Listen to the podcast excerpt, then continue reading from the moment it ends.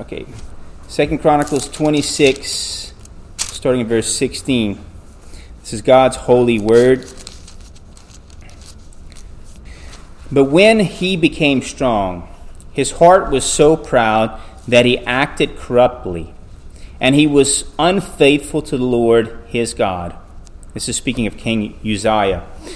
For he entered the temple of the Lord to burn incense on the altar of incense. Then Azariah the priest entered after him, and with him eighty priests of the Lord, valiant men. They opposed Uzziah the king and said to him, It is not for you, Uzziah, to burn incense to the Lord, but for the priests, the sons of Aaron, who are consecrated to burn incense. Get out of the sanctuary, for you have been unfaithful and will have no honor from the Lord. But Uzziah, with a censer in his hand for burning incense, was enraged. And while he was enraged with the priests, the leprosy broke out on his forehead before the priests in the house of the Lord, beside the altar of incense. Azariah the chief priest and all the priests looked at him, and behold, he was leprous on his forehead, and they hurried him out of there. And he himself also hastened to get out, because the Lord had smitten him. King Uzziah was a leper to the day of his death and he lived in a separate house, being a leper, for he was cut off from the house of the Lord. And Jotham, his son, was over the king's house, judging the people of the land. Now, the rest of the acts of Uzziah, first to last, the prophet Isaiah, the son of Amoz, has written. So Uzziah slept with his fathers, and they buried him with his fathers in the field of the grave which belonged to the kings, for they said, He is a leper. And Jotham his son became king in his place. And let's turn to um, Westminster Confession of Faith, chapter 23. This is page 933, starting at page 933 to 934.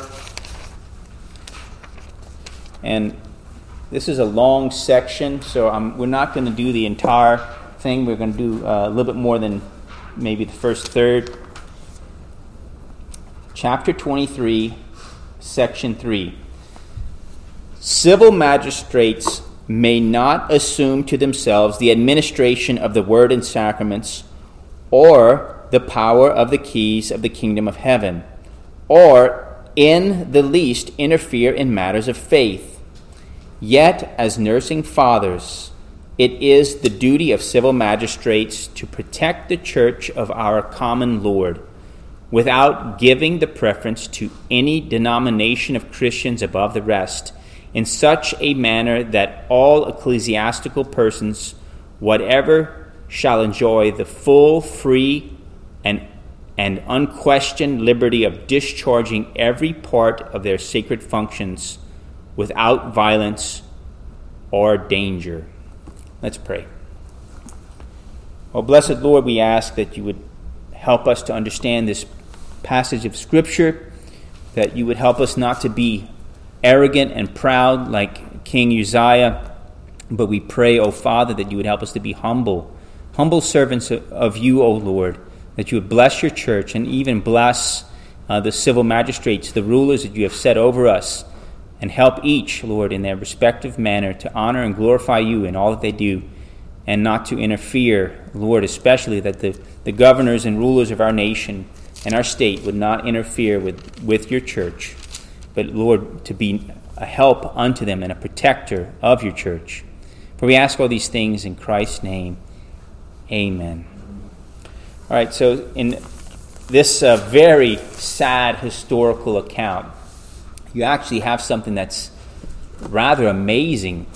Um, a pr- very proud man thinks that he deserves to do whatever he wants uh, in the aspect of uh, the church. Um, and it's this foolish Uzziah upholds what's written here in Westminster Confession of Faith, chapter 23, section 3, when it says civil magistrates, that's secular rulers or government officials may not assume to themselves the administration of the work and sacraments. Now, you might ask yourself, was it not enough honor to be considered the king of Israel? Did he not have enough power? What was going on? It's not we're not exactly sure what was going on in his mind of why he did what he did. But scripture does tell us um, that he um, was very upset that when he was challenged by Azariah and the other 80 priests. And listen, look at what they told him. It's not for you, Uzziah, to burn incense to the Lord, but for the priests to carry out the temple duties. Verse 18. And these priests were rather bold, weren't they? I guess because he had 80 of them, plus another, uh, Azariah. Um, and they said, Get out of the sanctuary, for you have been unfaithful and will have no honor from the Lord. Maybe the reason they had 80 of them was because probably maybe the king had some of his guard with him. I can't imagine a king going anywhere without some of his guard. But how were they going to man? They could be rather bold because there were 80 priests, 81 priests there um, who confronted the king. And they had a just cause to confront him because he was doing something that was not right. And what was his response? Did he humble himself? Did he respond with humility and say, You know, I'm sorry and I was wrong and I repent? No. The, he had this anger and he was in, it says, he was enraged with the priests, according to verse 19. And what's the source of his anger? It goes back to the beginning of this section, starting in verse 16 it says, But when he became strong, his heart was so proud that he acted corruptly and he was unfaithful to the, to the Lord his God, for he entered the temple of the Lord to burn incense on the altar of incense. That's the cause. That's the problem. It says he became strong. It doesn't say he became proud, but obviously that's what happened. He, well, yeah, well, I'm sorry. It, did, it does say his heart was so proud because of his strength. Maybe he was successful. Maybe he was, in comparison to other kings, maybe he was allotting to himself a greater authority and a greater following in his rule. He consolidated his rule, some might say. And because he was strong in his, in his rule as king, he thought that he deserved to maybe exercise more power of some sort. Was it to gain power? Was it to gain respect? Maybe he wanted people to esteem him in the religious community because he was a holy king offering incense on the altar. We don't know exactly, but he thought that he deserved something that wasn't his to take or to do. So then he became enraged with the priests who confronted him. You can imagine what he might say. How dare you tell me what I can and cannot do? Don't you see I have a crown on my head? I could do what I want. I'm the king of Judah. Now, God showed him. God inflicted him with leprosy, and he was stricken with leprosy until the day he died. And what's, what's a sad judgment is that he could have gone into the temple for worship, but because of his leprosy, he was kept from the temple of, for worship for the rest of his life because he was declared unclean. He had to be separated from the rest of the people, and he could not even rule because of his leprosy. His son had to rule in his stead. Now, what does this have to do with the confession? This is an illustration of God's judgment for someone who takes upon the authority of the church when it's not their place. Perhaps there are some modern men and women in the civil office of government that think uh, they have a right to assume to themselves, as it says here in the language of the confession, government officials who think to themselves that they have a right to assume the administration of the word and sacraments, or the power of the keys of the kingdom of heaven, or in the least to interfere in matters of faith. Now, what, it, what does it mean for a ruler to have the keys of the power, uh, the, the keys of the kingdom of heaven? That's a church, of, that's a government official trying to dictate to the church who does and does not belong to the church. Who should or should not be allowed to take the Lord's Supper. That's not for the, that's not for the government to decide, that's for the church to decide. Um, and regarding the interference in matters of faith, I, I have a section here from a, a Newsweek article uh, dated um, in 2021. And it says here that a 71 year old pastor of North London Church was arrested on April 23rd, that's of 2021, under the Kingdom under the United Kingdom uh, Public Order Act for allegedly making homophobic comments during a public sermon. Now, he was arrested. I even saw a video of his arrest. And uh, the pastor defended himself, saying, I wasn't making any homophobic comments. I was just defining marriage as a relationship between a man and a woman. I was only saying what the Bible says. I wasn't wanting to hurt anyone or cause offense. I was doing what my job description says which is to preach the gospel in open air as well as in the church building. Well, I would say his arrest was clearly the magistrate or the governor's uh, interfering in the matters of faith. Because, believe me, there are a lot of other passages of Scripture that he could have read that would have been a lot more um, uh, you could say, a lot more anti homosexual than what he said. But to say and to testify that marriage is between a man, one man, and one woman is something that's really on the, I would say it's on the really on the tame, the tame uh, perspective of things. Now, I would, I was doing reading some comments on this as well about what people think of this, and even people who would claim to be non religious or opposed to this, this arrest. They say, I don't agree with, I'm not a religious person, but I think this is totalitarianism. That someone who holds to a particular religion can't even talk about what their, their holy book says.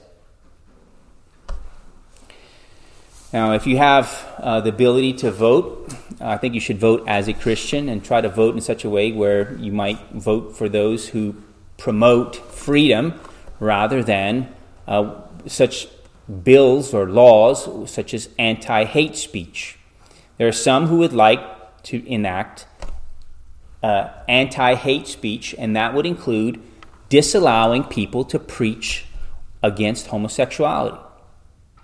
And there was some in, who had made some efforts in that, and I, I, I did read that there were some uh, laws uh, enacted in California regarding that aspect, and there definitely are laws in Canada regarding this. Now, it is possible in some years to come, if things became worse and then laws were enacted regarding this, that it became a hate speech crime for me to talk about homosexuality as sin, which is basically for me to preach Romans 1. What does Romans 1 26 through 28 say? It talks about homosexuality as being unnatural. It talks about God giving up such persons over to a depraved mind. And if I preached on that text, it could be possible that I could go to jail.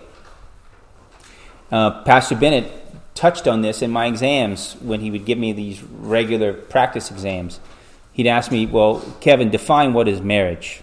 Well, marriage is a covenant bond between one man and one woman as instituted by God. That's a, that's a good answer for it.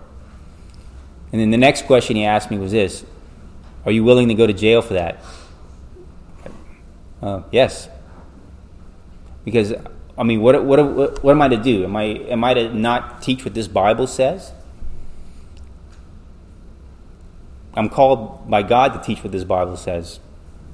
So I don't know if if, uh, if that ever came into being. God forbid it does not come into being. But if it did come into the into play, where I had to serve time in jail, I would like the church to help out my family and take care of my wife and kids.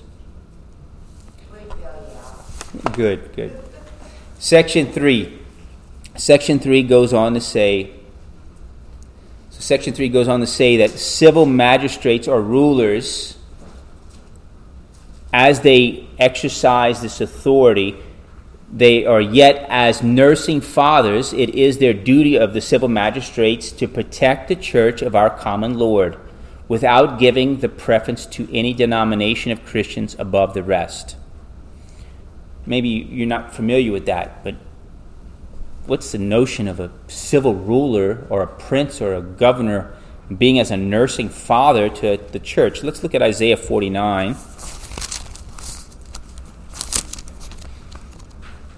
Isaiah 49, starting in verse 22.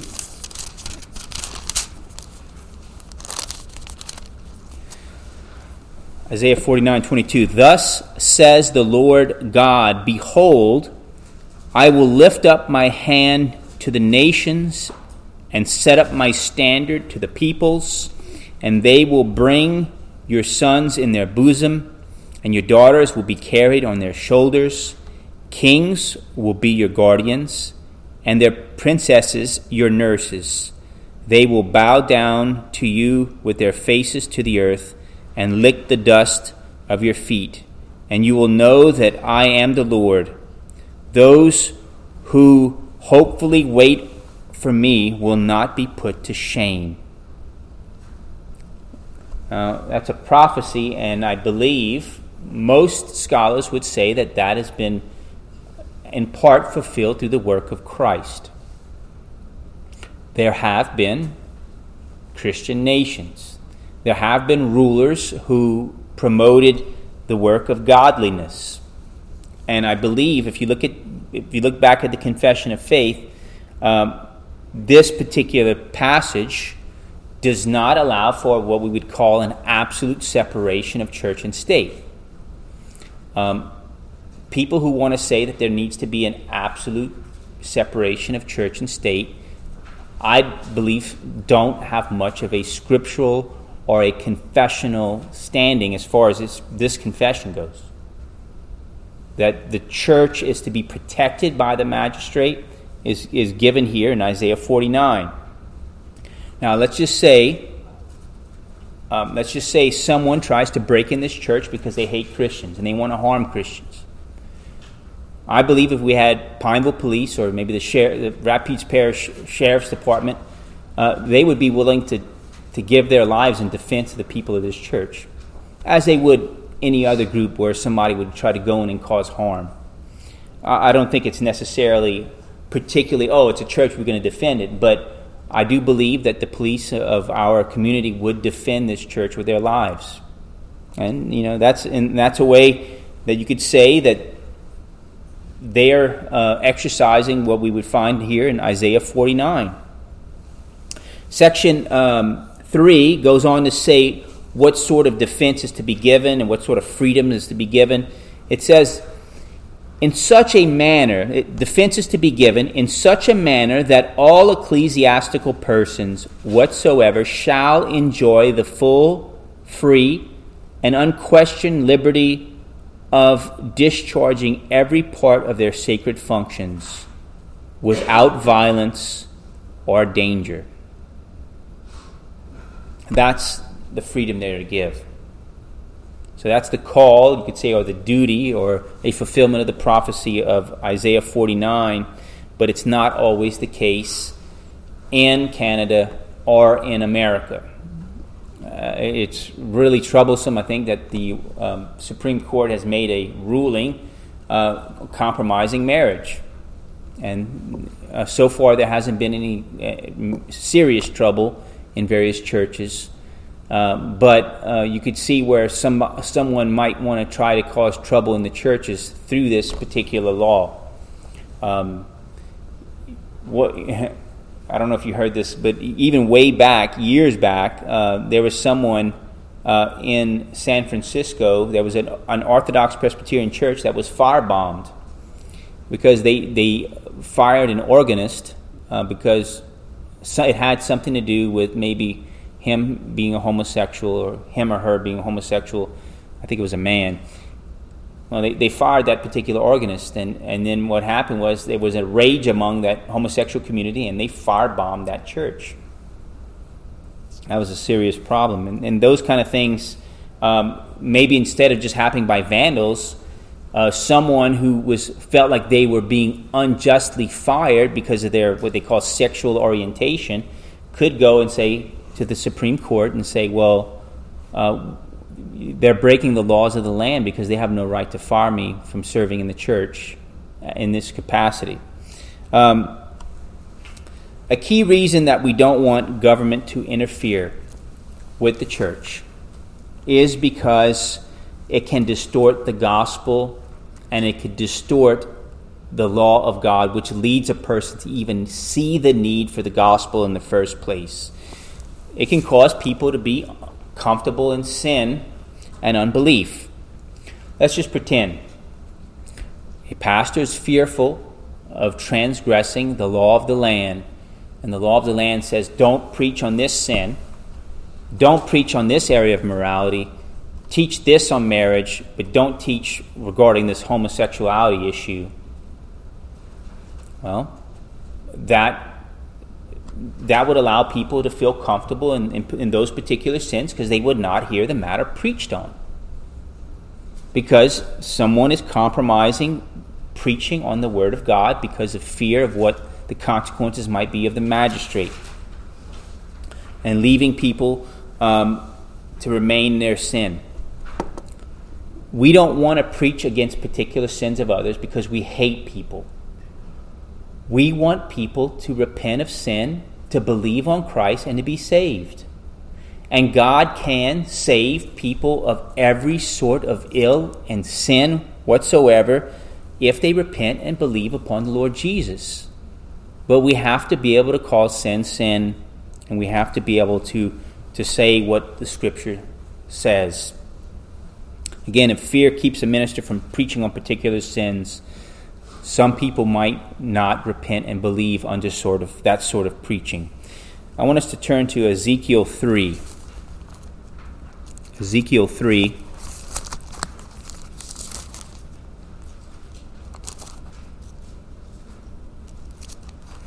This is concerning a, uh, the charge of the minister, and this is why we can't have someone dictating what should or should not be preached from the, from the Word of God concerning sin. Um, Ezekiel 3, starting at verse 17. We'll read 17 and 18. God says to Ezekiel, Son of man, I have appointed you as a watchman to the house of Israel. Whenever you hear a word from my mouth, warn them from me. When I say to the wicked, You will surely die, and you do not warn him or speak out to warn the wicked from his wicked way that he may live, that wicked man shall die in his iniquity, but his blood I will require at your hand. That is a serious warning for a gospel minister. Um, the scripture talks about being judged by a higher standard. And for someone to be called to the gospel ministry and not to preach what God's message is by ha- allow- allowing someone in authority outside the church dictate what you should or should not preach is a serious problem. It would be a serious sin on the part of the minister. We pray that God would not allow that to happen, where we would have others from the outside influencing what could or could not be preached from this pulpit. That, as it says here, that God would give us free, full, unquestioned liberty in discharging every part of our sacred functions in this church not just for the minister, but for those who have who want to come to church, that they could hear the unadulterated word, that it would be freely preached and not compromised. And let's pray for that endeavor. Let's seek the Lord's face. We thank you, O Father, for your holy word, and we do thank you that we have um, this doctrine put together um, by our church, this confession. And we pray that we would not be proud as King Uzziah, but Lord, that we would be humble before you. And we do pray that you would continue to give freedom to your church. Lord, give us rulers that preserve our freedom. And we pray that you would turn the tide on the thinking and the morality of our nation, that it, it would not be the minority of people in our nation, but Lord, it would be the majority of people in our nation who hold to basic biblical truths about sin and morality. Oh, Father, we pray that you would work in the hearts and minds of your people, and Lord, that you would bless those who preach. And for those, we pray in other lands and other nations, um, who are under persecution. We pray that you would help them to be faithful and bold, that they would be as watchmen on the wall, that they would not fear, but Lord, that they would teach and preach and testify what your word says, that they would warn others, that they would speak out against the wicked way, and that many would repent and believe and be saved. Lord, we pray for your gospel to go out in our land, and Lord, that you would gather many into your church. We thank you for our blessed Lord Jesus Christ, that he loves sinners such as us. And Lord, we pray that you would gather many more in to believe and repent and hold Jesus as both Lord and Savior. Lord, work mightily in our land and through your word and Holy Spirit. For we ask these things in the name of Jesus our Lord. Amen. Uh, let's stand and sing our closing hymn, 377. Join all the glorious names. Let's stand and sing 377.